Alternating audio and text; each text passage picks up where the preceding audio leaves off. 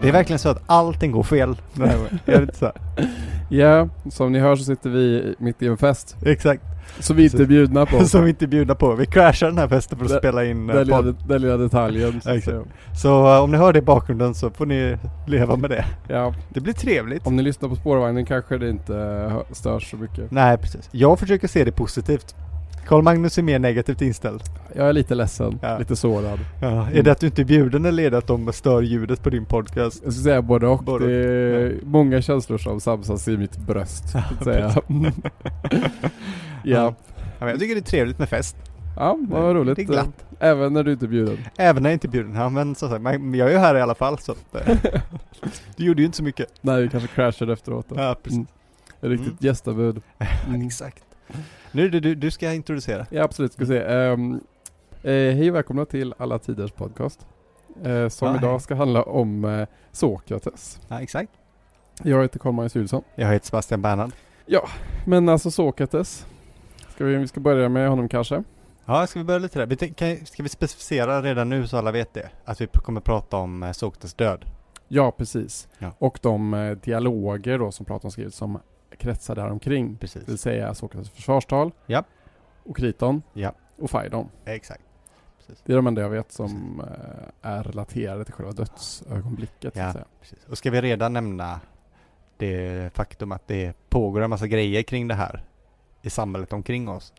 ja, som alltid. Sokrates är ju alltid, alltid aktuell. Ja, ja, absolut. Verkligen. absolut. Det vis, visar sig ju det här när vi omedvetet valde att spela ett avsnitt om det här samtidigt som det går en pjäs i samma stad med samma tema. Ja, precis. Ja. Vilken eh, härlig... Vilken härlig sammanblandning. Det visar, sig- Ja. det visar väl bara att det här är ett evigt ämne. Ja, det gör väl det. Ja, Ja. precis.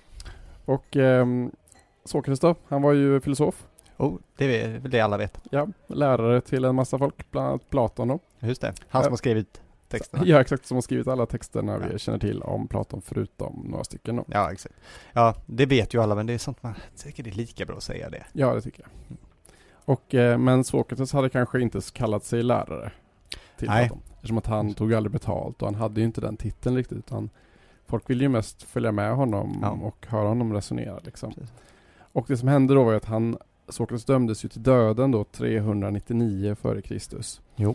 Och, men har då efter det liksom levt vidare då som detta filosofiska subjekt kan man väl säga i Platons eh, dialoger. Ja. Men även hos en annan av hans då elever, eller vad man ska säga, som heter Xenofon. Just det. Mindre känd. Mindre känd och mindre bra. Ja, jo, jo sant. Han Vad säger har, så? skrivit, han har skrivit annat, han har skrivit äventyrsromaner och sådär också Ja, visst det. Anabasis. Nej. Anabasis, precis. Keropedia, Hellenica, Mhm. lite sånt. Jag har ju läst ja, men delar av Anabasis när Ja. jag läste grekiska då, men eh, precis, det är den första texten man får tackla som grekiska student. eh, ja, de går många parasanger i den, Det är mycket parasanger. som då är någon form av avstånd. Då. ja, ja, precis. Vad är det? Den, den, den dagen gick de 12 parasanger, 20 stadion också ofta va? Och så en massa dagsmarscher va? Ja, och sen är det då att de kommer till en befolkad stad. Exakt, Alltså, det- exakt. Och inte skillnad från alla obefolkade städer Exakt, som... och det pinsamma är att jag kommer inte ihåg vad ordet för befolkad är. Iko någonting. ja, det, oj, kolla nej, till mig. jag vet inte om det är så Men det är så pinsamt. pinsamt att jag, jo, men jag har ju läst det här ordet hundratals gånger. ja, bara läsa två sidor av Anabasis är Ja, ju hundra gånger så- Precis, och jag läste i andra texter också, men det är som att jag, min hjärna förtränger det för att det är för tråkigt. Jag gillar inte det ordet parasang. Väldigt Parasang. gött med lite där, Det sätter på Mm. sig. göteborgska också, Precis. lite parasang. Parasangen. Ordet som in- man inte vet vad fan det betyder, det sätter sig. ja, precis. Ja, det var en... eh, Ja, men det var en Hans liten, fotnot. en liten eh, digression. Ja, exakt. Men i alla fall, eh, själva den här rättegången då mot Sokrates, när Mm. han då dömdes till döden. Ja, det kanske vi börjar, för det är ju första, Ja. i kronologiskt. eh, Och den är ju liksom, den är ju idag ganska odödlig då eftersom att det är en av Platons mest kända dialoger. Jo. Som då heter Sokrates försvarstal. Och i vilken han bland annat går igenom då liksom varför han har anklagats. Och Ja. lägger fram för publiken och varför alla hatar honom då. Ja, Ja, till. det är mest det. Mm. Och men även också delar av hans då filosofiska program och inte minst hans då det som kallas Docta Ignorantia. Mm. Det vill säga att det enda han vet är att den inget vet. Det är ju inte så mycket ett försvarstal i den bemärkelse att han försöker göra sig fri, Nej. eller, men han, utan det är ju mer en, eh, ett manifest kanske. Ja visst. En advokat hade kanske inte Gjort det på samma sätt. Nej. Nej. För Sokrates är ju liksom också, alltså filosofi och vetande är ju liksom inte ett program Nej. som man kan liksom skriva ner och sprida på samma sätt som man Just det. tänker. Att det, är inget, det finns inget, alltså eh, ingen filosofisk liksom lära på det sättet ju. Nej, det är sant. Det är kall snarare ju. Ja, och liksom alltså hos, eh, hos Sokrates, man märker ju det att när man läser hans dialoger att det handlar inte om- om att veta utan det handlar också om att vara nästan mer. Just det. Det är som en hållning av ödmjukhet och öppenhet. Och liksom, men det tycker jag ibland att det kan bli lite ironiskt ibland om, för om, om man läser Platon idag för att få reda på vad Platon tyckte Ja, Nej, det, det är ett problem. kan det ju lätt bli lite fel liksom. Ja, absolut. Och eh, just för att liksom hela, själva det förhållningssättet till kunskap, att man ska läsa Platon för att få reda på vad han tyckte, är ju väldigt antisokratiskt egentligen. Verkligen. För liksom, finns det någonting att lära av Sokrates egentligen liksom någon form av kärlek till sanning och moral och skönhet och visdom, Mm. vad nu det är. Just det. För det är ju alltid upp, upp för diskussion. Precis. Det är det som är Sokrates grej ju. Snacka om det. Ja, verkligen, exakt. Nu snackar vi om det. Och så här, ja, men vi prövar. Ja, men verkligen. Stämmer det här? Låt oss, låt oss testa. Precis. Det är därför jag tycker om att läsa det så mycket också. Ja, man kanske ska, um, jag kanske ska gå ut också med att eh, åtminstone jag är en väldigt glad Platonläsare. Jag Jo. tycker det är jättehärligt att läsa Platon. Jag med, och det tycker jag är bland det bästa att man eh, håller inte alltid med. Nej. Men det är så roligt att läsa, det är så roliga diskussioner och eh, argument. Ja, Liksom. de är så himla fint skrivna liksom och, Ja. eh, och levande. Nej, precis. Fast de är liksom 2400 år gamla liksom. Just det. Det är helt otroligt. Ja, man vill ju delta. Ja, verkligen. Men eh, liksom, och det är så som vi känner Sokrates, det är ju då framförallt genom de här dialogerna. Ja. Och eh, i, i dialogen Theaetetos så säger Sokrates att han är en högst besynnerlig figur som gör människor rådlösa. Ja, Det kan man väl eh, liksom hålla med om kanske. just det. Det är lite därför han döms till döden också. Ja exakt, han, eh, han gör någonting med, med de som han möter. Han är för jobbig. Ja. helt enkelt. Och liksom, eh, precis, precis som när det kommer till Homeros och Shakespeare finns det ju något idag som kallas den platonska frågan. Också. Ah, ja. Jag vet inte om man ska, man kanske ska nämna det lite grann i alla fall. Att, eh, jag tror att den frågan har daterats till 1792. Okej. Och det är liksom, det är massa punkter där folk inte håller med varandra idag liksom. Nej. Eh, men så här, frågor som vilka av dialogerna är egentligen skrivna av Platon? Ja. En av dem som vi ska prata om idag, Kriton, är ju en av dem som många ansett vara för lätt och för simpel för att kunna vara skriven av Platon. Ja. Typiskt, alla hatar Kriton. ja. Ja, den är ju kort också. Ja, Ja. typ- och sen, de här, men sen vilken ordning är dialogerna skrivna i, hur mycket som eh, egentligen är Sokrates, hur mycket är Platon som har Ja, lagts i precis. Sokrates mun. Finns det en, liksom en eh, koherent teori formulerad utanför dialogerna? Alltså alla de här frågorna är sånt som, ah, vem fan vet. Ja, precis. Det, men det är ju så också, frågan är ju då, för Platon drev ju en skola, Mm. akademin, Ja.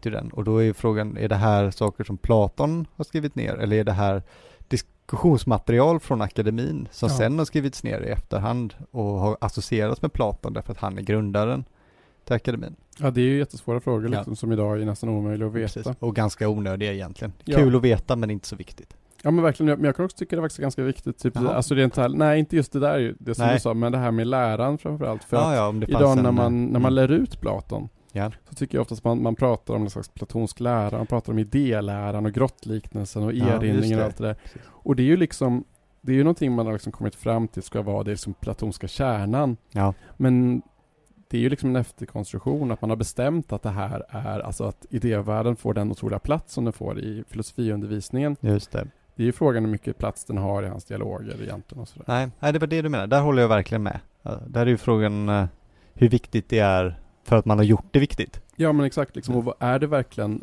det som Platon tyckte var kärnan av sin filosofi? Nej, precis. Nej, Det, det kan verkligen. man ju verkligen diskutera. Ja. Nej, för kärnan om, åh, nu säger jag att det finns en kärna Ja, och jag gör den högst, sätter mig kanske emot alla med väldigt dåliga belägg. Men Ja. kärnan är väl att man ska sa- prata om det. ja men lite, verkligen liksom också att det, det är mer en fråga, alltså Sokrates är ju inte en em- empiriskt intresserad, Nej, nej verkligen inte. utan det är ju en fråga om Snarare tvärtom. Ja, ja men verkligen, det handlar ju om hur, om resonemangen stämmer. Exakt, just det. Stämmer det vi säger liksom? Ja. eh, Och, och egentligen bara punkt slut där. Ja, men ska vi komma till eh, rättegången? Ja men det kan vi väl göra. kan säga först kanske vi kan säga vad den handlade om, vad man brukar säga, anklagelsen. Ja. Alltså gudlöshet Ja precis, och eh, att han ska ha förlett ungdomen på något sätt. exakt. Oklart. Eh, Men Exakt också, hur. också att han eh, försöker, eller att han gör sämre argument till bättre var det väl också. precis, ja det är väl Så det. klassisk så här, sofistisk kritik att han skulle liksom kunna sä- sälja sand i Sahara typ. Precis. ungefär.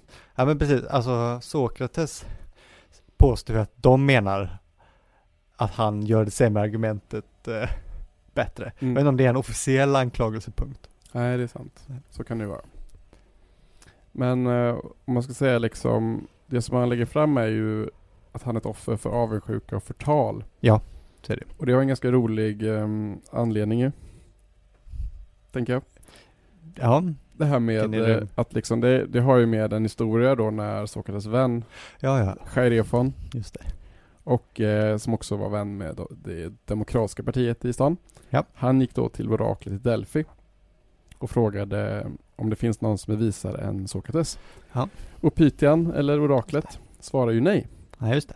Men eh, Sokrates då, han, han blir väldigt förvånad över det här svaret. Oh, ja. Han tänker ju, men jag kan ju inte vara vis, jag kan ju ingenting. Nej. Så att eh, för att försöka överbevisa oraklet så söker han därför upp alla som anses visa. Mm. Men en efter en får han ju reda på att de inte är visa, utan de bara tycker det själva och anses vara så av eh, ja, andra människor. Precis, det finns väldigt roliga formuleringar där. Ja, verkligen. Att eh, han ansågs vis av andra, men framförallt av sig själv. tycker jag är så. Han är ju skoningslös här. ja, verkligen. Att eh, liksom, han, de tror att de vet något fast de inte gör det. Liksom. Nej. Medan Sokrates vet ju inget och tror heller inte att han inte vet något. Tror heller inte att han vet något. Ja, exakt. Men däremot, han, har- han, han har väl en viss människovisdom kanske man kan säga. Liksom. Ja, kanske man kan säga. Det finns ju många roliga formuleringar här på att Sokrates, han fick intrycket av att de personer som hade det högsta anseendet nästan hade de största bristerna, Mm. medan andra som ansågs mer obetydliga var bättre rustade i fråga om sunt förnuft. Ah. Och han söker ju också upp författarna, Just det. men de vet ju ingenting om sina verk. Nej, nej de De, jätte, var eh, jättedåliga tolkningar. Ja men verkligen, och de är liksom snarare någon form av medium för en slags gudomlig inspiration kan man ju säga liksom. Ja. Och så söker han upp hantverkarna, Jo. Det är ju en ganska rolig formulering också att eftersom de var skickliga på att utöva sin konst Ja. ansågs sig det vara en därtill visas också i de högsta ting. Och den felbedömningen fördunklar den vishet som de faktiskt hade. Eh, ja. Det är ju en väldigt klassisk sak idag också, jag tänker att folk som är duktiga på en sak Just det, tror så är tror det jag väldigt man... ofta att de är duktiga på ba- alla andra saker också. Just det. Jo, så är det faktiskt.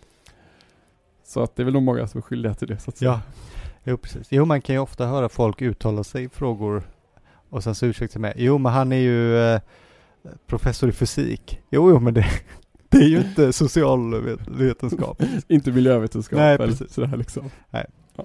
Så kan det vara. Mm.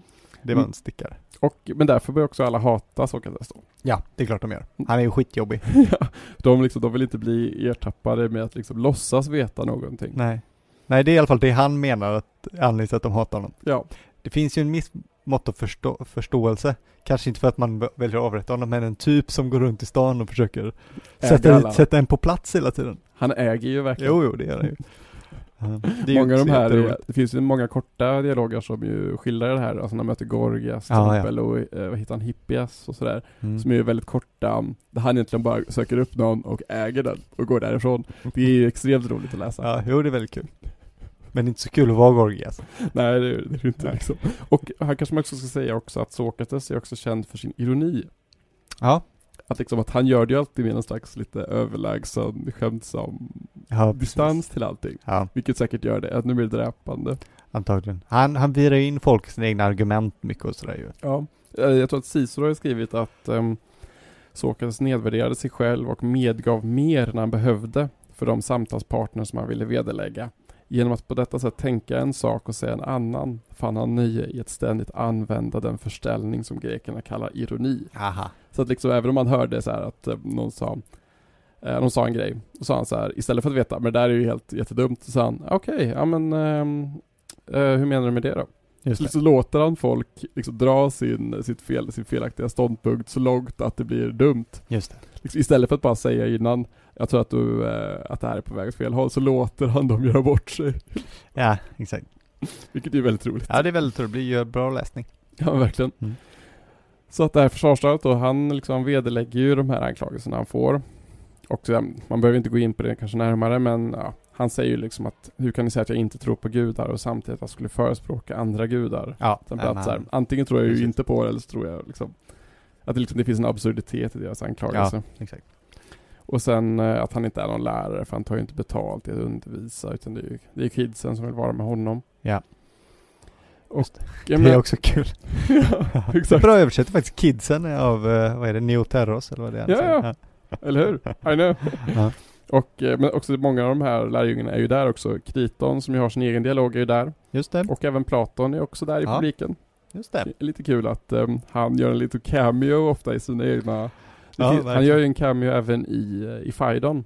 Ja, men Fast då, han, där är han han- sjuk. just det, det tycker jag är kul. alltså att de har skrivit där att han var, den dagen var Platon sjuk. Just det. Just den dagen också av alla. ja, verkligen. Xenofon är väl borta säger de också. Ja, så är det I alla kanske. fall något. Jag tror han är, det- han är väl ute på något av sina fälttåg tror jag. Jaha, var han en eh, soldat också? Ja, det är ju, han var ju med i Anabasisfälttåget själv. Aha, Han deltar. Ja, ja, ja. Fan coolt. Ja. Men också, han berättar också en viktig del av eh, slutklämmen i försvarsdraget är ju att han, eh, att han inte är rädd för döden då. Nej, precis. Eftersom att tro sig vara vis utan att vara det. Nej, att, eh, att vara rädd för döden är att tro sig veta någonting man inte vet. Nej, just det. Precis. Och eh, liksom, han, vill ju, han kommer ju aldrig ändra på sig eller vilja leva på ett annat sätt än det han redan gör. Liksom. Nej. För ett liv där man inte ställer granskande frågor är inte värt att leva för människan. Nej, precis. Han får ju välja lite om han vill gå i exil eller om han vill eh, dö. Ja, Och då förklarar han ju varför det är bättre att dö, därför att i exil vet han ju kommer vara dåligt. ja, Alltså han kommer eh, då inte vara i stan, han gillar liksom alla sina vänner, han kommer driva runt. Antagligen kommer folk hata honom dit han kommer också, ja säger precis. han. Det kommer Vilket inte är roligt. förändras liksom. Nej.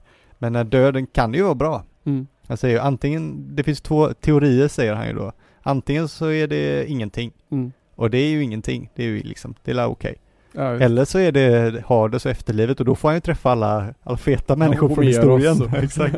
Och det vore ju coolt. ja, ja, Mm. verkligen. Så att, eh, det ligger väl någonting i det, men han har, han har ju liksom, det kommer igen också i Fajdon ju, att han har ju en väldigt stark, stor distans till Absolut. sådana här frågor liksom. Mm.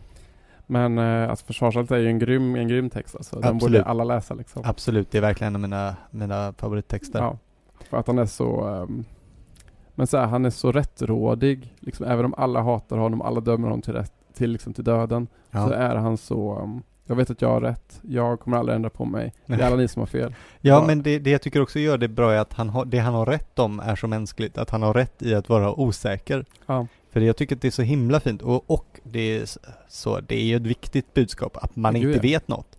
Sluta låtsas som att man vet allting. liksom. ödmjukheten är Ja, ju precis. liksom eh, provet på egentligen på sann intelligens där. På Ja, ja, att exakt. kunna säga att ja, men så här, det, här, det, här, det här behärskar inte jag. Nej, precis. Eller jag, vet, jag kan inte det slutgiltiga Mm. svaret, men vi kan väl försöka komma fram till någonting. Ja.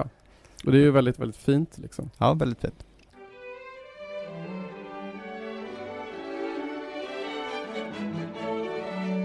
Um, så den här kritan då sen, den, Ja, den tar ju efter där, därefter i Mm. Ja. fängelset. precis den utspelar sig på, på, på morgonen den dag då man tror att det här skeppet från Delos ska komma. Just det. Och vad det egentligen betyder, det står ju faktiskt i eh, dialogen Fajdon. Ja. Det är ju liksom en, eh, det har ju med, eh, har du koll på den? Ja, jo, jo, eh, på ett ungefär. För Ska det jag har, ju dra med, det? Mm. det har ju med den här Tesevs-myten att göra ju. Ja, precis. Ehm, Att, eh, ska vi se om jag har rätt här liksom, men för Apollon ska ju då lovade ju då att om de här sju pojkarna och sju flickorna som skulle segla iväg till Kreta, om de skulle överleva, så Ja. ska det alltså varje år skicka en festbeskickning till Delos. Just det. Och det har väl att göra med den här, eh, alltså just den resan när Theseus eh, liksom eh, följer med till Minotauren ju. Exakt. Och de seglen och de... Och, och Ja, allt det där. precis. Ja. Och, eh, Ja, och den här precis. röda tråden då som Ariadne liksom... eh, Exakt. Ja, alltså den slutar ju lyckligt då med att eh, Theseus dödar Minotauren och alla får återvända till Aten. Alltså ska de då skicka det här skeppet varje år. Ja, precis. Och medan det skeppet är ute till havs så får ingen avrättas. Ja, precis. Och nu råkar det vara det så att det skick- skickas ungefär samtidigt som Sokrates döms. Så han måste vänta i fängelset tills det har kommit tillbaka. Ja, så det blir ju mycket längre tid än vad man Ja. trodde. Liksom. Det är försenat dessutom. Ja, visst ja. För så här, det kan ju, väder och vind och sånt kan ju liksom påverka hur länge han måste vara borta. Ja, precis. Och, ehm, och Kriton är som sagt en väldigt kort, en kort dialog. Liksom. I den diskuterar de ju varför man inte ska behöva bry sig om liksom, mängdens uppfattning egentligen. Nej, precis. Och eh, det är en av sidorna då liksom för att eh, Sokrates menar ju att man, en, eh, mängden då liksom kan varken göra dig förnuftig eller oförnuftig utan de handlar på måfå. Ja. Alltså det man kan väl säga att det är liksom ja, vad ska man säga, majoritetens godtycklighet ibland. Ja. Liksom i, eh, Han använder sig av jämförelsen eh, atlet väl? Det vill säga att om du tränar liksom, om du går och tränar och så har du kanske en, eh, en tränare, säger han. Eh, Då ska du väl lyssna på honom när han säger vilka gymnastiska övningar du ska göra. Ja, han exakt. vet ju. mm. Du kan ju inte lyssna på alla som kreti och pleti som kommer och säger eh, du ska göra armhävningar eller situps. Liksom. Han, du har ju, han vet ju. Ja. Så lyssna på honom. Och samma är det med då, de filosofiska frågorna. Ska vi lyssna på dem som har koll? Ja, det här är ju, alltså Sokrates argumenterar ju nästan alltid i form av analogier. Ja, Och det här med verkligen. yrken är ju liksom den, eh, det är ju den mest återkommande. precis. Hästtränaren i försvarstalet dyker upp också. Ja men exakt, så här, vem ska berätta, v- vem ska undervisa barnen är inte den som är liksom bäst koll på det. Ja, exakt. Precis som att hästtränaren ska träna liksom den och eh, Ja. Så att det är väldigt mycket den typen av analogier. Precis. Det är väl det som är stora argumentet och argumentet för att han inte ska försöka fly ur fängelset. För det har han ju chans att göra här. Ja precis. Kriton ger ju honom möjligheten att sticka. Och då- möjligt också att baila ut honom va, med eh, pengar också. Ja, Ja, just det. Just det. Jag försökte så har jag inga egna pengar. Man är ju Ja. väl, väldigt rika vänner, exakt. bland annat Kriton. Ja. Eh, Men eh, Stoktes argumenterar ju för att eh, han inte får det. Nej. Utan den gudomliga rättvisan då, alltså hans personliga gud, Ja men mot- precis. säger, säger emot. Men också, han har också en väldigt, eh, det är ju ett intressant resonemang ändå tycker jag, även om folk tycker att Kri- Kriton är lite kass, men det här med liksom hur man måste acceptera sitt lands lagar. Liksom, Ja, också. jag tycker det är- det är också ett fint argument. Eller han, det förstår han är jag. ju verkligen ingen, han är ju ingen revolutionär. Nej, nej det är han absolut inte. Och eh, för liksom resonemanget är väl lite att så här, eftersom att det är ju lagarna som har fött upp honom och gett honom trygghet och gett honom utbildning. De har gjort liksom gott för honom. Ja. Och ska han då svika dem när han känner för det liksom? Nej, precis. Nej, och, exakt. och han får ju bo var han vill, han får ju åka någon annanstans. Men om man vill bo i Aten så måste han ändå lyda de lagar som de ja, precis. har nästan. Så är det. Det är det. Ja. Jag Nej, tänker man att kan ju det- förstå varför folk kanske kan tycka att, jaha, vad- ska man bara lyda vilka lagar som helst där? Ja, Det är väl inte riktigt det han säger heller, men, men ehm, det är väl idén om att du, kan, du får liksom inte ta det, det goda bara. nej precis. Lik- Nej precis, du kan inte, du kan inte välja och vraka. Det handlar ju om principer. Ja, precis. Att, så här, du kan inte välja att väl, alltså, följa de lagar du känner för. Utan Nej, det är ju exakt. principen är ju antingen måste- ska man göra det eller så ska man inte göra det. Nej, precis. Och du, får inte, du, liksom, du kan inte göra det på ett godtyckligt sätt. Liksom, Nej. på det sättet. Nej. Och det här påminner lite, tänker jag, om den teori som ju kom sen som kallas social contract-teorin. Ja, ju som det är sant faktiskt. Alltså att det, är- det är Ja, så jag tänkte- många moderna teorier, alltså modernare åtminstone. Ja. Alla de bygger ju nästan på liksom, alltså det finns så mycket av de här spåren i redan i Platon. Ja. Att det här är ju egentligen den teorin nu som ju bygger på att om man föds in i ett samhälle så skriver man indirekt på ett, liksom ett kontrakt, ett socialt kontrakt på att man ska leva i enlighet med de premisser som samhället bygger på. Just det. Ja, det är sant faktiskt. Det är ju en av de teorierna som finns inom, liksom, vad ska man säga, samhällsvetenskap Ja. tänker jag. Och någon slags- Rousseau. Ja, exakt. är, det inte, är det Hobbes som har kommit på social contract? Ja, det är kanske det. Jag vet inte. Jag har inte, jag har inte läst det. Jag bara läser Rousseaus eh, Ja, men han, det är ju liksom väldigt Contract. 1700-tal någonstans där. Ja. Men alltså, han menar ju också att man, man ska ju även följa de lagar man inte känner för. Liksom. Han, han säger ju typ Ja, jo. att, han har ju som exempel typ att du kan, eh, du kan alltså göra värnplikt även om du är emot krig liksom. Ja, precis. Men det viktiga är ju att argumentera liksom, och liksom hjälpa samta- alltså, samhället genom att samtala om vad som faktiskt är rätt. Ja, ja det är ju det som är problemet då, att man ska komma fram till bra lagar. Ja, Helst. exakt. Men tills vidare Ja, så får du följa. ja men precis. Sokrates har ju själv gjort eh, värnplikt i- i Atens form. Ja, Det är en rolig detalj. Han nämner ju det i, i försvarshållet också tror jag. Att han, eh, han jämför ju då med att Gud, en oklar Gud, ju lite har beordrat honom att, liksom, att stå upp för sanningen. nu. Och då kan han ju inte svika även om döden hotar. Precis, Nej, som, när precis. han beskrev, precis som när jag gjorde värnplikt och var i armén, så kan jag ju inte svika min militärtjänst bara för döden hotar. Det är ju en av konsekvenserna, det är ju något som hör till. ja, men verkligen. Man får inte glömma att, eh, att, att Sokrates också varit eh, soldat. Mm. Det är Men- sånt här jag funderar på ofta. Hur rippad var Sokrates? Ja, det är en bra fråga. Alltså, men eh, Sokrates är väl känd för att vara, ha varit väldigt ful? Jo, det är han. Han säger väl det också i uh, gästabudet va? Alltså, Ja, jag tror det. Ja, att han skulle varit känd för det. Det finns ju mycket avbildningar, men Jaha. eh, de det kanske s- så fula är han väl inte där, men liksom. Nej, han ser inte skitbra ut i och för sig. Platon däremot, Ja, ja, han är lite mer, eh, lite mer fotogenik. ja på den, tänker du på den, av- ja, den, den bysten som Ja. glyptoteket är som har? Ja, precis. Den, den som alltid är med på bilder liksom. Ja, Tänker den hör till någon sån här riktig, så grekisk statykropp sen. det är faktiskt väldigt roligt också att eh, själva, alltså byster, det är ju, det är ju bara, det är ju romersk uppfinning. Ja, är det det? Greker gjorde ju inga byster. Nej, nej kanske inte gjorde. De Det såg, är ju, ju härmer men det är ingen byst i och för sig. De har ju fallos de också. såg ju det som en, eh, ett, en att man ja, högg huvudet av den i så fall. Ah, ja, ja. så ja att det är inte så bra. byster som koncept där, det är väldigt bra så här, ledord att om du ser liksom byster så är de romerska. Ja, det är bra, bra att komma ihåg. För grekerna gjorde bara helstatyer. Ah, ja. Det kanske man inte har Ja. koll på. ja, det fanns eh, härmer, alltså de stod i gatkorsningar och ingångar och sånt där. Och det var ett huvud av Hermes på Jaha. en pinne, eller liksom, eh, inte en pinne, en pinne av sten eller vad fan det heter. Jaha. En kolonn eller något. Men fallos också. Var var fallet så nu? Ja, längre ner. Där stoppade där. Där, ja, där snoppen hade varit om det var en hel kropp och inte Ja, bara ja. en eh, liksom, eh, pinne typ. Så pinnen representerar kroppen där då på ett vis då. Ja, jo, jo, det gör den absolut. Mm. Ja, men det här var ju, det fanns, fanns i alla gatkorsningar mer eller mindre och nästan alla ingångar. Aha, okej. Hermes var ju gatkorsningarnas gud. Ah, okej. Ja. Typ fan. Mm. Ja, det här var ju en, också en eh, riktig sidospår Ja, vad klart. faktiskt. Men ska vi ta Phaidon? Ja, då kommer vi till den sista av de här Ja, tre. den utspelar sig långt efteråt. Är det långt efteråt? Ja, det kanske är. Eller ja, man vet inte hur långt efteråt. Nej. Men, men det som är, Skeppet har kommit i alla fall. Nej men det är ju en, sid, det är ju en, liksom en ramberättelse.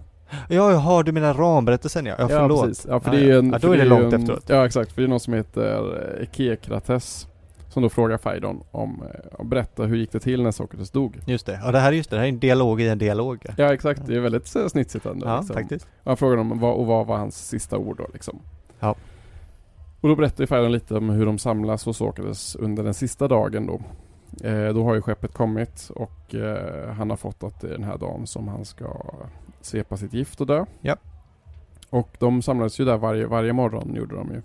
Men, ehm, men just den här dagen liksom är den sista dagen och den dagen Platon då inte ska ha Nej, varit där. precis. Ändå har han skrivit ner den här dialogen. Ändå skrev ni inte den här dialogen som också utspelar sig i en annan stad ja, exakt. långt senare där han inte heller är med. ja exakt, det är Det är som ganska roligt. Det, är ju någon, det finns ju något, det är något skämtsamt i det där, typ att han, han skriver ner många av de händelserna och så skriver att han inte var där. Ja. Men hur, hur kommer liksom själva vittnesbörden till? Det är liksom Nej, att, det är som precis. att han driver med det, att, så här, att han, just att så här, det finns inte en tanke på att det är en objektiv liksom, Nej. avbildning om det, eftersom att han var ju inte där. Precis. Det är nästan som att han har skrivit in själv, gör inte det här till en objektiv eh, Mm. liksom, beskrivning. Alltså, det här är inte sanning, Nej, för jag var ju inte där. Nej, precis. Det är väldigt eh, skämtsamt. tycker Ja, det jag. är ganska roligt. Men ehm, också med tanke på dagen då så handlar ju den här samtalet också om döden då, precis som försvarstalet. Och Sokrates säger då väldigt berömt då att så här, en man som verkligen har ägnat sitt liv åt filosofin kan vara vid gott mod när han ska dö. Och att alla som ägnar sig åt filosofin på det rätta sättet självmant förbereder sig för en enda sak. Ja. Att dö och vara död. Just det. Och det är ju ett, ehm, Ja, det är hårda grejer. då får man ju ett, ehm, vad ska man säga, en idé om va- varför filosofin är viktig på något vis. liksom. jo, visst. Åtminstone ur eh, en slags levnads... ehm, Visst, absolut. som perspektiv typ. Men sen har han ju långa, långa resonemang då, och och de som den väl är mest känd för om eh, hur döden går till och Ja, just. hur man, han har ju en reinkarnationsidé också. ja visst, eh, den är ju lite, ja, lite konstig i och för sig. När det kommer Ja. till de här djuren och sådär. Ja, man kan- ja, faktiskt. Ja, men den är intressant tycker jag för det, det, den är väldigt lik så som det ofta är i de här dialogerna tycker jag. Att man hänger med i resonemangen och man lyssnar delvis och så, till slut är man någonstans man inte riktigt vet hur man hamnade. Ja, och så här, visst. jaha, vänta här nu.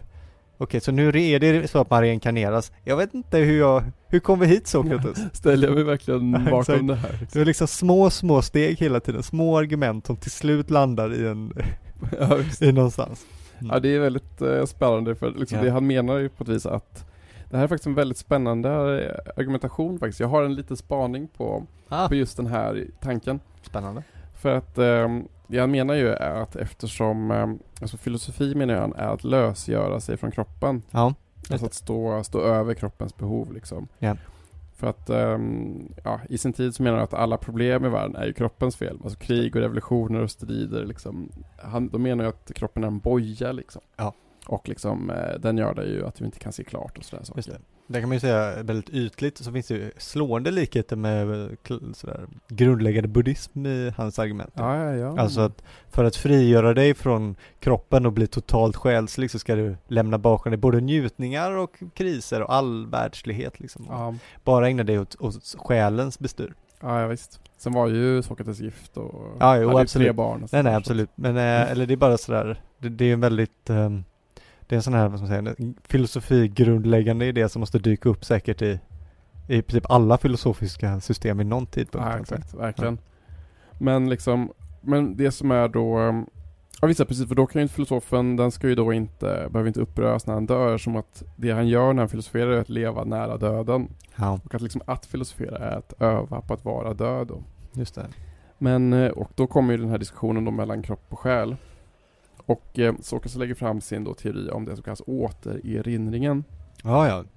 Som är, som ju är liksom ganska närvarande i liksom den platonska världen. Ja. I E Theatetos så kallar han ju sin filosofi för en barnmorskekonst. Mm. Att liksom att man ska förlö- han ser ju sig som en förlösare, att man ska förlösa liksom den kunskap som vi redan har inom oss. Ja.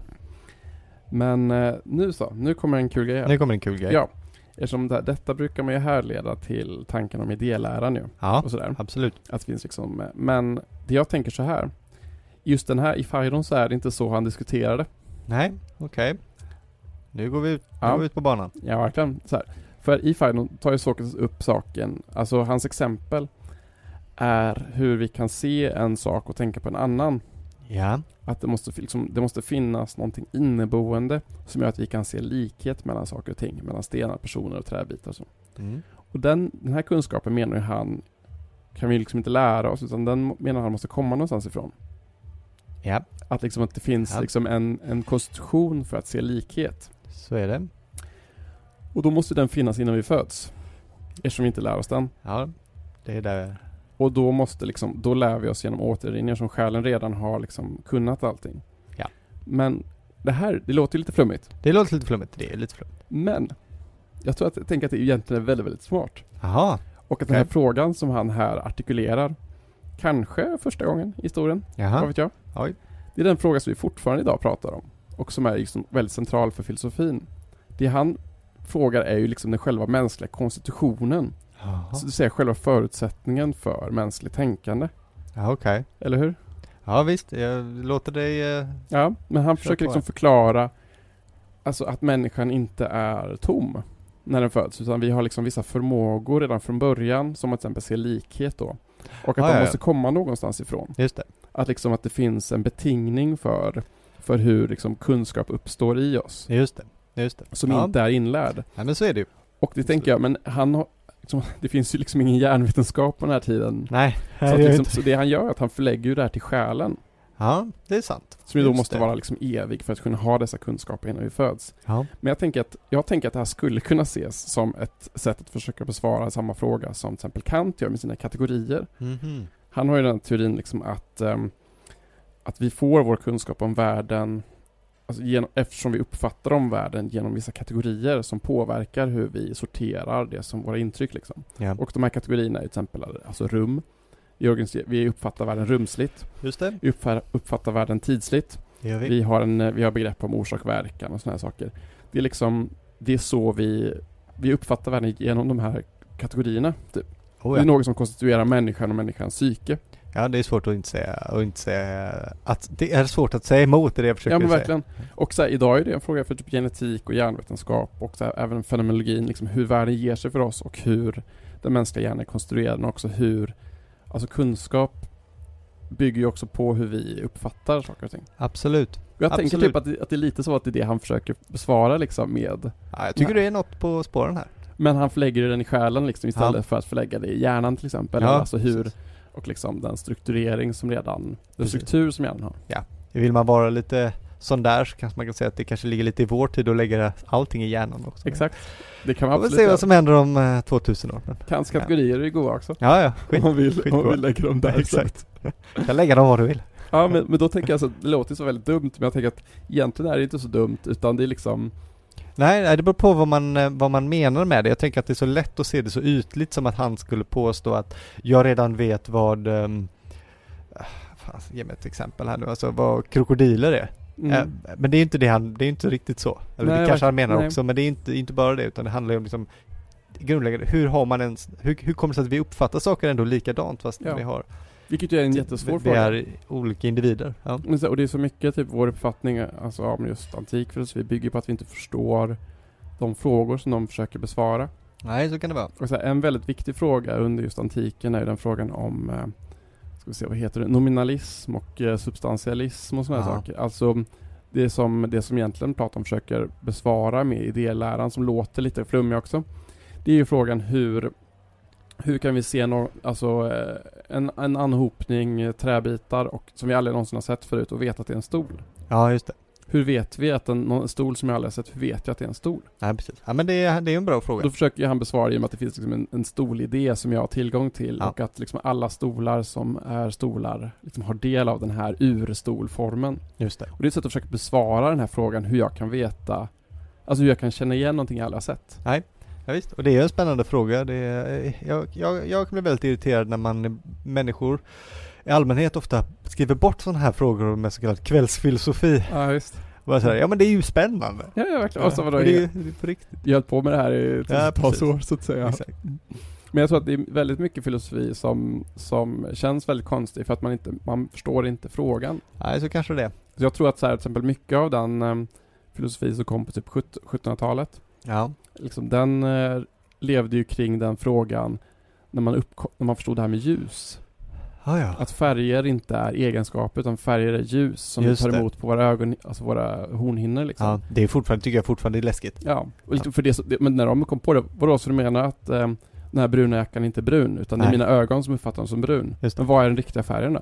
Hur ser den ut egentligen? Ja, Och där liksom, det är liksom, där har vi liksom typ hela 1700-talets filosofi är hur ser världen ut egentligen? ja det är en mindfuck. Och var, liksom, var, ligger, var ligger världen någonstans? Ja. Ligger den i mitt huvud eller ligger den i, har världen eget värde?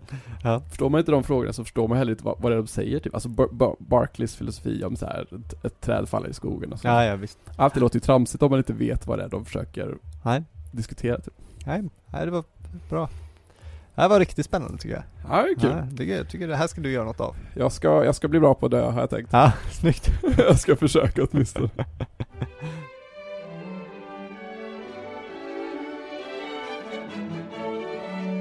Men så- men alltså, efter denna dia- dialog då, så eh, alltså mot slutet av den här så badar ju Sokrates då så att kvinnor inte ska behöva tvätta hans lik. Nej, också fint tycker jag. Kul. Väldigt omtänksam. Ja, Och, eh, och Fajdon säger ju då också, vi tyckte att det var precis som att vi hade förlorat vår far och skulle leva föräldralösa resten av livet. Ja.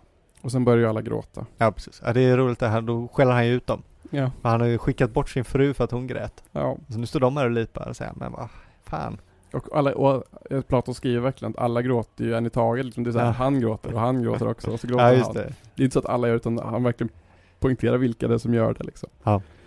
Och, och det, men jag tycker också det är en ganska viktig passage just den. För att ehm, det han gör här är ju att alltså, Sokrates ideal att man inte ska vara rädd för döden utan ha den här väldigt intell- intellektuella, filosofiska liksom, eh, angreppssättet till Ja. döden. Det är ju väldigt svårt att leva upp till. Jo ja, De flesta människor är ju väldigt eh, rädda för det här. oh ja. Men, också, men i den här dialogen visar han ju då alltså hur svårt det egentligen är. Eftersom Ja. ingen av hans elever klarar ju det. Nej, Alla Det är gråter ju, sant. även om det här är Platon som är, nej han är inte där. han är men, inte där. men Kriton och Ja, eh, precis. Apollodorus och alla de här liksom. Att ehm, liksom de, de vis, vittnar ju om hur svårt det är. Jo. Att, liksom, att de klarar det ju inte. Nej, det är väldigt fint. Det är väldigt fint. Så att liksom utan dem, alltså jag vet att, jag, jag vet att ja, men kanske när jag var yngre så blev man nästan lite provocerad över att så här, över att han eh, har en sån, vad ska man säga, okänslosam hållning till döden. Ja. Jo. Men om man inte ser det i relation till de andra så förstår man ju också att det, är ju, det här är ju nästan idealiskt. Liksom. Det är omöjligt nästan att, Ja, precis. att ha den här eh, otroligt intellektuella Ja, hållning som verkligen. Sokrates har. Ja, den är också nästan kanske lättare att ha för Sokrates själv. Mm. Och frågan är hur Sokrates hade känt om det var någon annan och sånt där. Mm. Liksom att det blir, eh, ja det är en enmans eh, eh, hållning på något Ja. sätt nästan. Verkligen. Mm. Vet du vad Sokrates sista ord var då? Gud, jag läste ju om den f- bara igår, men det kommer jag inte ihåg. Nej. Det här är då Sokrates sista ord. Ja, Kriton, vi är skyldiga Asklepios en tupp. just det. Betala skulden, glöm inte det. Ja, just det. Just det. Det är Ja, väldigt, väldigt det är osunt att betala. Ja, verkligen. Ja, väldigt osynligt. Ja, men den är, inte, den är inte riktigt lika pampig som slutet på försvarstalet som jag ju kommer ihåg. Nej visst ja. Med, eh, han säger till domarna där han hade dömts till döden att eh, ni går till livet, jag går till döden. Men vem som går till det bättre, det vet bara Gud. Ja verkligen. Det är ju en, det är lite maffigare. Ja, det är mer ett liksom statement sådär. Men jag tänker, tänker ju direkt på Seneca.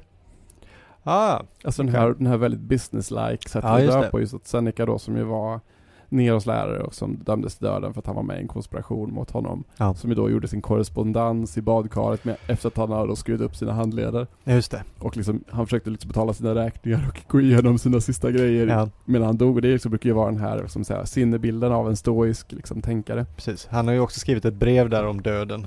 Ett av de här breven som Ja, just också det. handlar om det, om att den här okänsliga attityden man bör ha.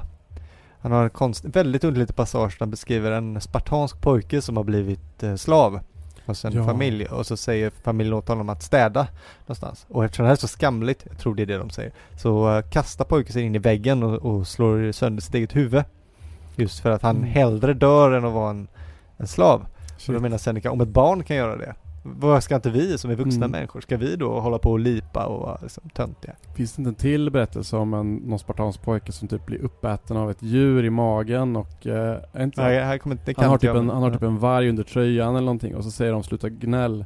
Och så, Ah, och så istället för att säga till så, så äter den här upp honom inifrån typ. Och så Ja. faller han ihop. Det finns någon sån där, alltså sjuk Ja, just grej det. om spartanska pojkar. ja, ja, men alla är ju till för att visa hur tuffa de var liksom. Mm. Men det känns inte som att det här liksom Senecas dödsscen känns nästan lite inspirerad av nästan. Det, det är den väl, ja. ja, antagligen. den är ju det också såklart. Eh, Stoicismen bygger ju på saker där. Ja. Men ändå liksom. Jo, jo, visst. Det är kul absolut. Ja, det är korrespondens. roligt. Ja. Mm.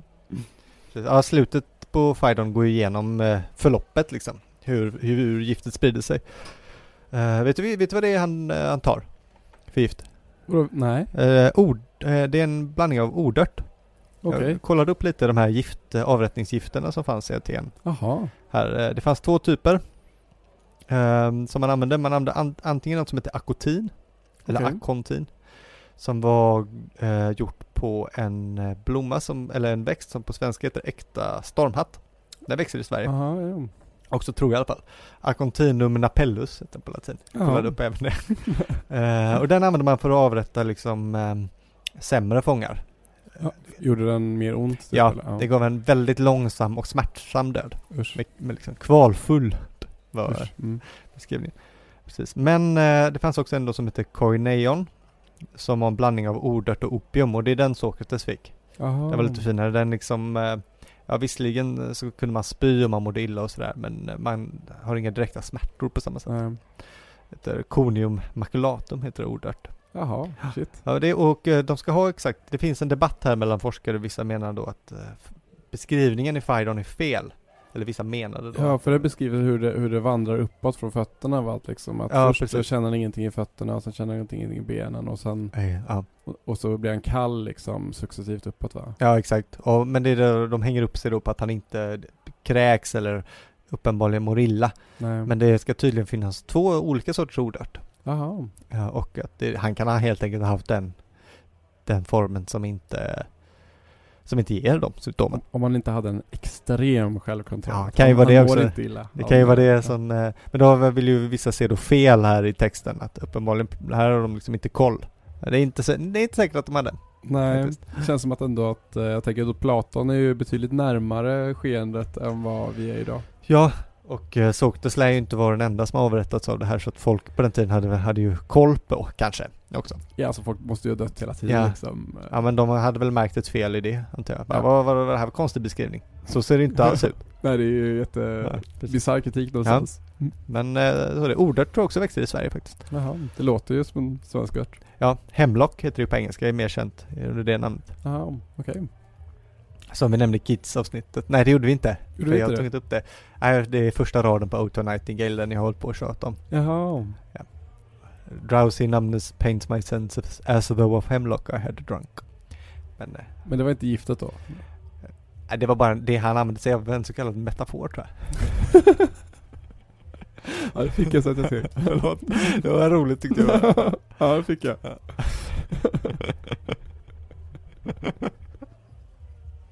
Kaxigt. Ja, det var taskigt. Ja, det var kaxigt. taskigt. Ja. Ja. Ja, ska vi- men eh, jag hade en liten grej som jag tyckte var roligt. Att man kan ju även idag dömas i Sverige för samma sak som eh, Sokrates dömdes för. Ja, ja. Eh, inte för gudlöshet. Fast man gör ett sämre argument bra. Nej, inte det heller. Nej. Tror jag inte heller. Det borde man kunna Det dömas borde för. man kanske göra, det kanske ingår. Men gudlöshet har i alla fall varit eh, he- helt lagligt sedan 1952. Ja, ja. Eh, då blev det tillåtet att inte behöva tillhöra något av staten godkänt samfund. Okej. Innan det var man tvungen att antingen vara med i Svenska kyrkan eller om man valde att gå ur den så var man tvungen att gå ur till ett samfund som staten hade godkänt. Vilka godkänner de då? Ja, de stora, kyrk- de stora religionerna. vill säga. Jaha. Så man fick byta så länge du inte bytte till inget? Ja. Mm. Ja, precis. Kan man säga. Faktiskt Ja. ganska roligt. Fast även andra saker. Det var först då som katoliker fick eh, ha, bli statsråd i Sverige och sånt där. Men, Ja, ja. ehm, men det finns en lag idag som heter Förledande av ungdomen. Precis som, det låter som det är taget ur. Jag tycker att det en låter del av- som, är inte det, det låter, är det ett tv-program med typ Simon Gärdenfors eller någonting? Det är eh, faktiskt, du du har nog tänkt på det för det sitter posters över hela stan med en turné med honom som heter det. Ja, ja, ja. Mm. Han och Anton Magnusson tror jag. Ja, ja, ja. Ja men det har jag också tänkt på det för jag har gått förbi dem eh, vid Järntorget hela tiden. Jag tänkte på Såkanes. ja, exakt. Jag ska, Undrar- undrar- Tänker de på Såkanes? Ehm, nej jag tror de tycker att det är en rolig lag. Ja. Det hade varit kul om de tänkte på Såkanes också. Ja, ja kanske de jag kan fråga dem. Ja. Mejla. Ja. Nej, det kommer jag inte göra. Vad skulle jag göra det? Det är ju helt sjukt faktiskt. ja. Men eh, den finns, du, du hittar lagen i brottsbalken, Mm. i Sveriges rikes lag, 16 kapitlet, 12 paragrafen. Och så här lyder den, för den som är intresserad för det. Shit. Kan man råka dit för? Kan vi åka dit för? Den som ibland barn eller ungdom sprider en skrift, bild eller teknisk upptagning som genom sitt innehåll kan verka förråande eller eljest medföra allvarlig fara för de ungas sedliga fostran döms för förledande av ungdom till böter eller fängelse i högst sex månader. Shit. Mm. Eller då giftmord då. eller då giftmord, precis. Med odört. Med orden. Shit, aha. Ja. Men eh, Tycker jag är, co- det är väl lite coolt att bli dömd för det. har du känt någon som har blivit det? Nej, jag jag vet inte om det händer så ofta. Borde anmäla dem för det i alla fall. Ja, Bara för, bara för att man kan. bara för att man kan, exakt.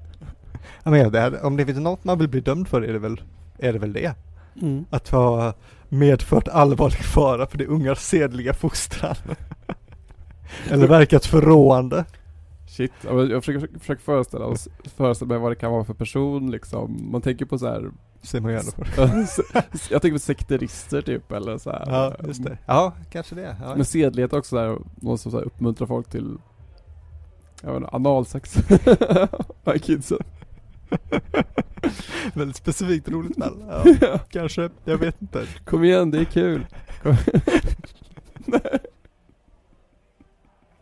Ja, nu, den här podden blir bara dummare och dummare för varje ögonblick. Jag, försökte, ko- jag Nej, försöker vad- ärligt komma på Nej. vad förledningen skulle kunna vara. Förledning, men det är väl att du, ehm, ja, det, den kan nog användas i ganska allvarlig, kanske, kanske allvarliga sammanhang, terrorrekrytering eller eh, Ja, ja, ja. eh, nazistorganisationer eller sånt där Ja, tror jag ja, är ja. snarare är det man är ute efter än, eh, än just eh, olika sexuella manövrar. Ja, det är men- du nog fri att säga, eh, liksom sprida hur mycket du vill att folk ska göra tror jag. Ja, men det här med Nej, sed- kanske inte till barn. Jag men- kanske reagerade på det här med sedlighet och sådär. Ja, jo. Ja, den skrevs väl för ett tag sedan, utgår Ja. jag ifrån. Men det, det låter ju rimligare i och för sig. Ja, liksom. precis. Det ska man inte göra. Nej, jag gör inte det. Nej, Om ni lyssnar på det här och funderar på det, nej! nej gå inte med i dumma grejer. Nej, precis. Gör som så, kan jag stå själv. Ja, exakt. Bra sagt. Stå själv, tänk själv. Var själv. exakt. Pod, poddens motto.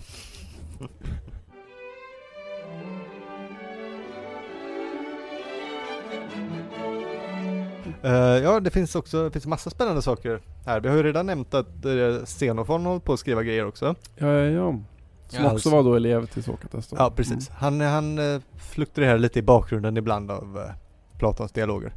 Eh, och han skrev också ett försvarstal ju.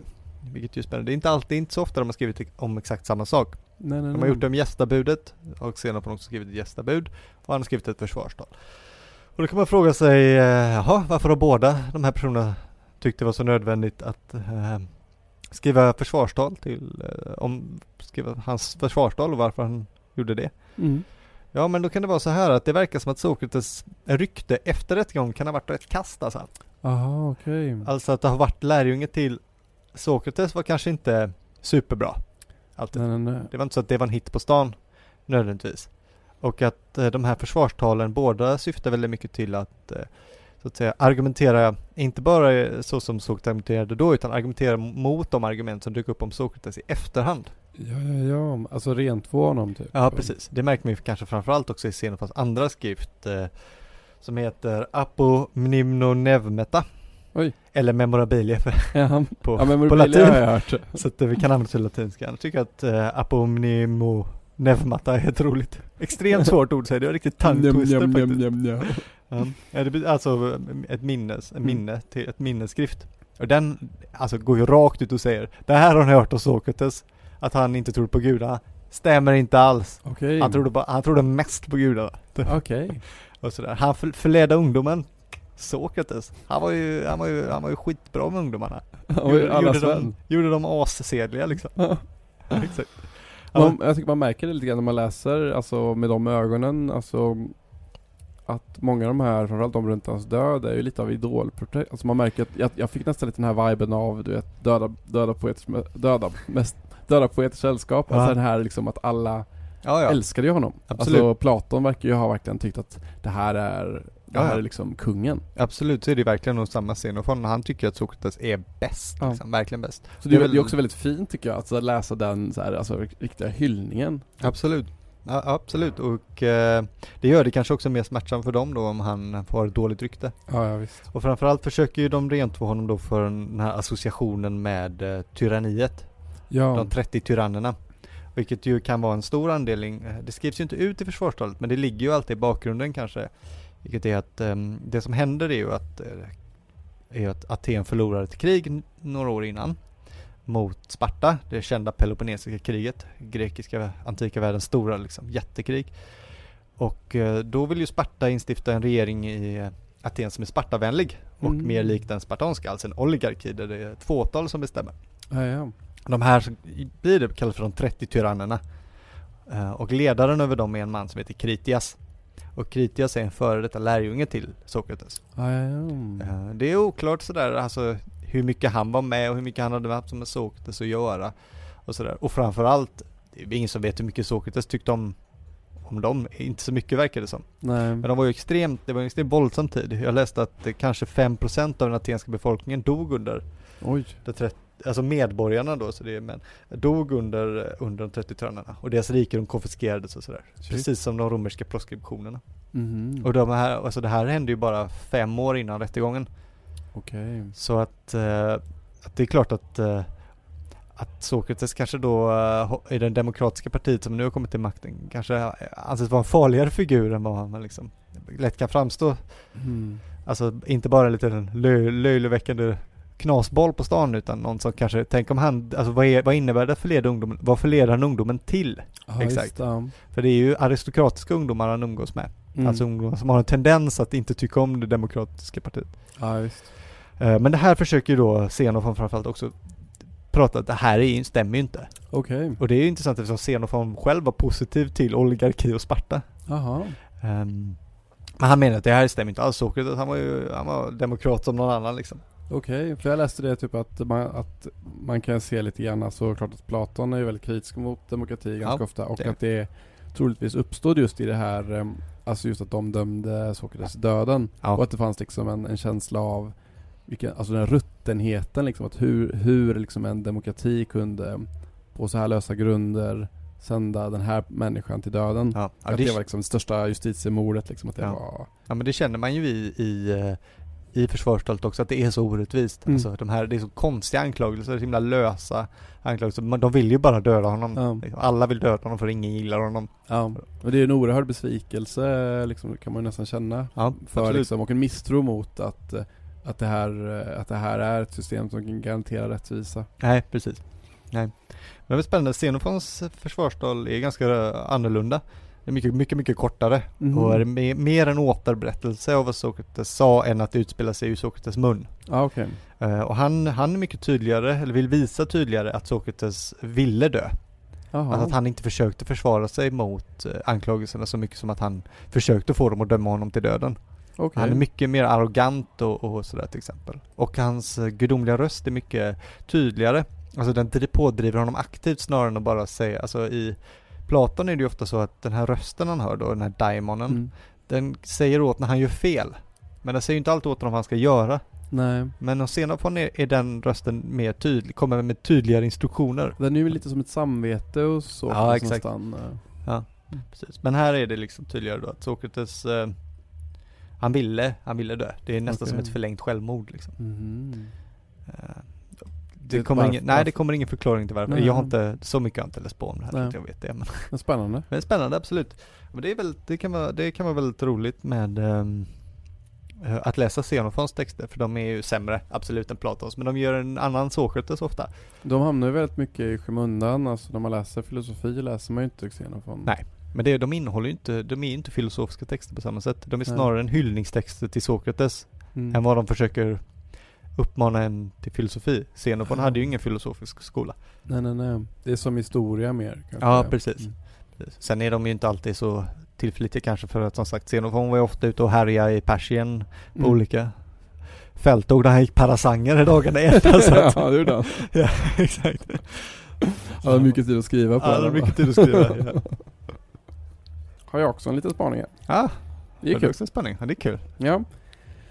Eh, och då tänker jag på den här ehm, alltså Sokrates som lite sinnebilden för just eh, deduktion och rationalism och så. här. Han är ju liksom en eh, argumentationens filosof. Till exempel en rolig, rolig liksom kritik av honom. Alltså Nietzsche tyckte ju väldigt lite om Sokrates. Jaha. Alltså jag är så dålig på Nietzsche vet du. Ja, men eh, jag tänker framförallt på den här hans eh, riktigt stormiga ungdomsverk, då, Ja, Tankens ja. födelse. Ja, okej. Att eh, han menar ju där att eh, Sokrates och Euripides då, för de är ju ungefär samtida va? Tror jag. Ja, det borde de vara. Att de gjorde så att den grekiska tragedin tog självmord Jaha. Ja, det var tråkigt. när den då ställde åskådaren, den vardagliga människan på scen och liksom en vilja att bringa ordning i kaoset. Ja, okej. För att eh, Nietzsche är ju mer en sån som försöker kanske bejaka kaos och sådär. Ja. Sokrates är ju enligt då Nietzsche den första nyktra människan. Ja. En icke-mystiker och en optimist. Ja. Eh, Man kan säga väldigt Nej. mycket om eh, Nietzsches tolkning av eh, liksom, antiken och eh, av tragedin och så. Det, är ju Jo. mycket, det säger ju väldigt mycket mer om Ni- Nietzsche än vad det gör om... Jo, det om, sägs mycket om den också så vi behöver inte... Nej, precis. Men liksom, han är också lite, han säger att den enda poesi som Sokrates förstod var Aesopos fabler. Ja. Det är ganska Det är taskigt. ganska roligt i och för sig, för det är ju det han gör i Fight, och han har ju skrivit poesi. Ja, Ja, I ja. början där så, har- vad har du gjort? Jo men jag har suttit och komponerat Ja, det vet poesi jag. och då har han ju satt Ice, eh, då har han sagt Aesops fabler på vers ju. Ja, ja, ja. För att eh, jag vet inte varför han väljer dem, han är inte så bra, det verkar då han kanske inte är så bra på... Men vad är det nu han säger att eh, han har- fick ju, han har fått eh, uppdraget då från guden att liksom hålla på med konst och det har han ju tolkat hela tiden som att han ska filosofera men han behöver dubbelsäkra nu Mm. att det inte är så att han ska hålla på med, också med poesi egentligen, så gör han några dikter ändå. Men det är väldigt så här, alltså att det är som att han förstår inte liksom, litteratur egentligen. Han Nej. förstår inte liksom, de här sakerna. Ja, just det. Men, eh, men det jag som menar då i alla fall är att den här härledningskonsten då som Sokrates har Mm. är um, otroligt samtida. Samtida eh, då Nos. eller nu? Nu? Ja, Nos. okej, oj. Att så här, det här är ju det här är det vi ser varje dag så att säga. Oj, shit. Och ehm, för det som det jag ska prata då om är då the art of deduction då alltså. Oj, Sherlock Holmes! Yes, bland annat. Coolt. Mm. Bland annat. Älskar Sherlock Holmes. Fantastiskt. eller hur? Men det, det här, det kommer, det här kommer ske i tre steg. Jaha. Jag ska börja med en liten passage då i Phaedros. Mhm. En, eh, en görbra dialog. Och där möter han då Phaedros utanför muren. Ja. Och eh, Phaedros säger att han precis har träffat Lysias och hört ett av hans tal. Ja. Lysias är en av de här stora talskrivarna då. Väldigt bra tal. Ja, jag har inte läst honom. Ah, ja, okej. Ja, men, eh, Jag har Nej. läst det talet i, i Phaedros har jag läst det. aha, ja, ja. Nej, men eh, jag har läst det här, eh, eh, vad heter det, Mord, mordet på Eroktonos eller vad det heter. Jaha, Det är också klassiskt, så om man läser grekiska så får man okej. översätta det vid ett, när man kommer till tidpunkt. Ja, nice. Ja. Men ehm, det som händer då är att um, Fares berättar det här. Han har varit och träffat Lysias och hört ett av hans tal. Och då säger Sokrates, eh, men kan inte du läsa upp det? Ah, ja. Mm. Och då säger Fares, men va? Hur ska jag kunna läsa upp ett helt tal liksom? Jag kan ju inte göra det. Nej. Nej. Och då gör, tänker Bra jag, sagt. Sokrates, det, det, då säger Sokrates så här. Ja, men du Fairus, jag vet att när du hör ett tal av Lysias så nöjer inte du dig med att höra det bara en enda gång. Utan du säger åt honom att säga det gång på gång. Aha. Och eh, Lysias, en sån person som han, lyder ju det väldigt gärna. Ja. Så att, eh, till slut lägger Fairus då såklart, du då, eh, beslag på den här papyrusrullen och Mm. granskar de ställen som du är mest intresserad av. Så sen ty- sysslar du med dem tills du nu tar den här promenaden och eh, lär dig hela det här talet utantill. Ah. Du har gått till den här platsen utanför muren för att öva in det. Sen mötte du mig, Sokrates, som jag är också en talälskare, Jo. och blir glad av att träffa mig. Men sen låtsas du att inte vilja läsa upp talet. Ja. ja, det är faktiskt som Sherlock Holmes. eh, Så att han säger det som Fidos inte, inte tror att han kan säga om honom. Nej, precis. Men han har redan sett hela skeendet och alla steg och vet liksom exakt vad som, vad som höll på att hända. Ja, Lite. jo verkligen. Det var Men- kul. Men det roliga här då, det finns ett mellanled här. Ehm, vet du vad som brukar kallas den första deckaren? Nej, ingen aning. Ingen aning. Ska jag säga? Ja, Det säg är faktiskt en novell av Edgar Allan Poe Jaha. som då heter eh, Morden på Rue Morgue. Ja, Den okej. brukar räknas jag har inte som... eh, läst den tyvärr. Ja, okej. Men, den, men eh, de novellerna om, eh, brukar faktiskt räknas som liksom de första detektiv, alltså Är de det? riktiga liksom deckardeckarna. Ja, okej. Alltså nu är det precis där jag bara läst Korpen. Jaha. Ja, eh, Inte, inte Svarta katten Nej. och inte Tr- Truth Telling Heart. Och, Nej. Nej. Nej. Nej. Nej, det jag vet. Man har ju brister alltså. Jag vet inte om du skulle tycka så mycket om dem nu, men jag läste dem när jag var ung så att säga. Ja. När, när man var intresserad av Ja, det är de man ska gotiska göra. Ja, jag vet. död och gotiska saker och så. Ja. Men i alla fall. Ehm, den här då. Eh, roman, eller novellen. Den inleds med först ganska långt tal om eh, den intellektuella förmågan, om det sunda förnuftet, Mhm. om analytikern som ska lösa ett problem. Ja. En, liksom en hyllning till liksom egentligen rationalism och analytiskt tänkande. Ja. Sen, sen går då berättaren. Berättaren är då inte, är inte huvudpersonen. Nej. Utan det är precis som, eh, precis som i Sherlock Holmes, så Ja. är det liksom Ja, just det. si- the side guy som Ah, är ja, berättaren. sidekicken. Ja. Då går han då bredvid sin intellektuella vän då, som heter Auguste Dupin. Ja. Och de går i tystnad. Mhm, Nu är det spännande. Plötsligt säger hans vän då Ja, han är mycket småväxt och skulle lyckas bättre på Théâtre du Varieté. På tal om ingenting. Ja, ja nu, nu kliar det. Och då har han då liksom härlett hela hans tankar från liksom, och de olika punkterna är då liksom Chantilly, Orion, Dr. Nicolas, Epikuros, stere- stereotomi, gatstenar, frukthandlare. Ah. Så har han liksom, han liksom härlett ett helt liksom, att han vet exakt vad han tänker på baserat på allting de har passerat och allting de har sett och allting de har varit med om i tystnad de senaste det. typ så här 20 minuterna. Ja. Och säger då apropå ingenting, ja han är väldigt småväxt den här personen. Ja, det är coolt. Och, ehm, och jag tänker det här är ju exakt som i den första Sherlock Holmes-boken. Ja, ja det är det När- faktiskt. Eh, När, Watson ska presenteras. träffas. Ja. Ja. När han, eh, vad är det han säger? Ja, Afghanistan säger jag, eller vad det är han Ja, säger. exakt. Nej, det, här, det första han säger är att eh, Sherlock Holmes håller ju på och, ehm, och eh, pryglar ett lik ju för att Ja. se, och så, Just säger, det. och så kommer hans kompis då med Watson och så säger Sherlock Holmes ehm, ehm, Hyran är så här mycket, du kan flytta in imorgon. Ja, ja, ja, just det, det är det. Och så säger de, och så säger han bara va?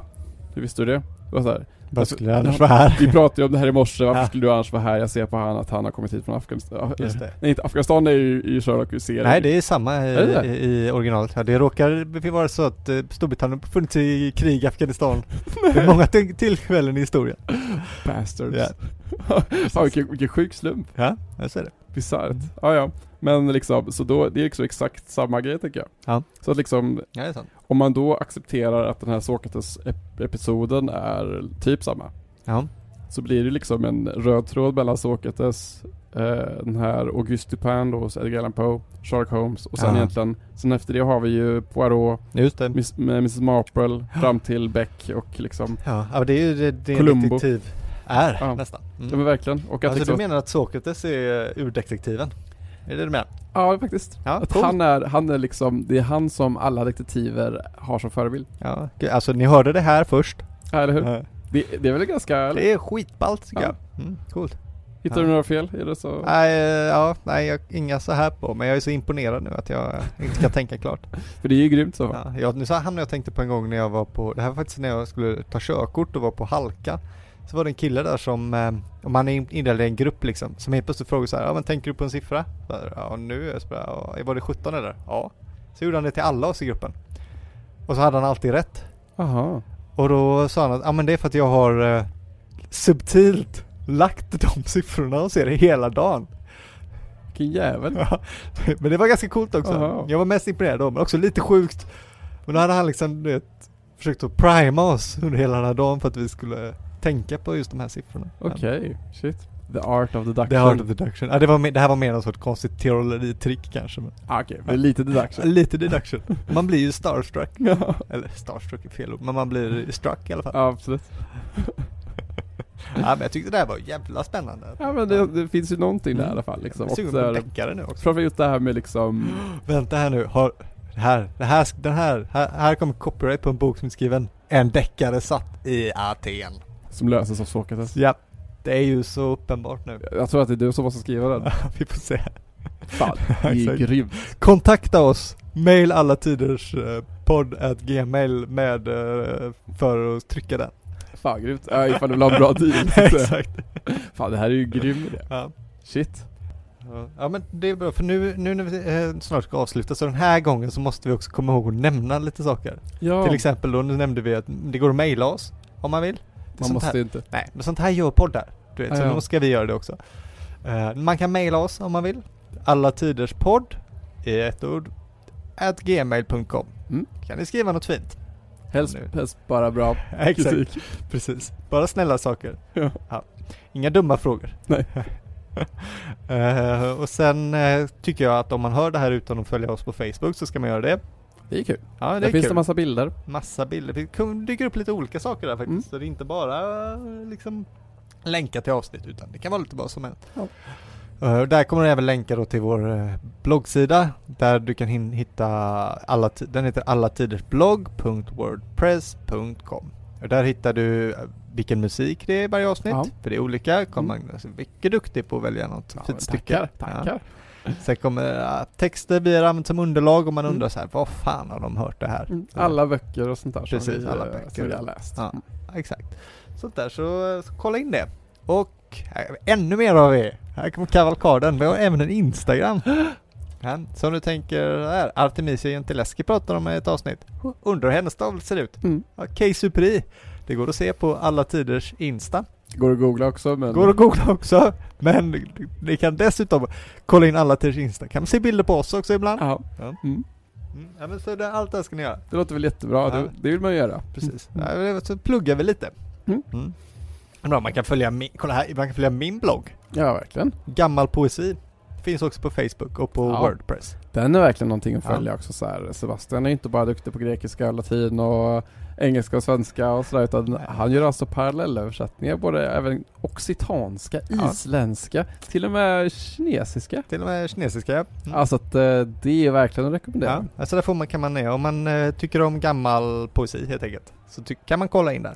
Så kan Och man- även om man liksom inte kan med originalspråket Nej. så får man ändå en bra feeling för hur de skulle låta, hur de skulle se ut i precis. original. Det är väldigt spännande faktiskt. Ja, jag försöker alltid lämna en helt ordagrann översättning, ord för Mm. ord översätts, så att man kan läsa texten som den ser ut på originalspråket.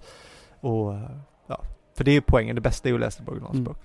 Men en, eh, en grym blogg ska jag säga. Nu är Ja, jag tack. lite partisk också men eh, den ska Ja. man absolut, eh, absolut kolla in. Ja, tack för det.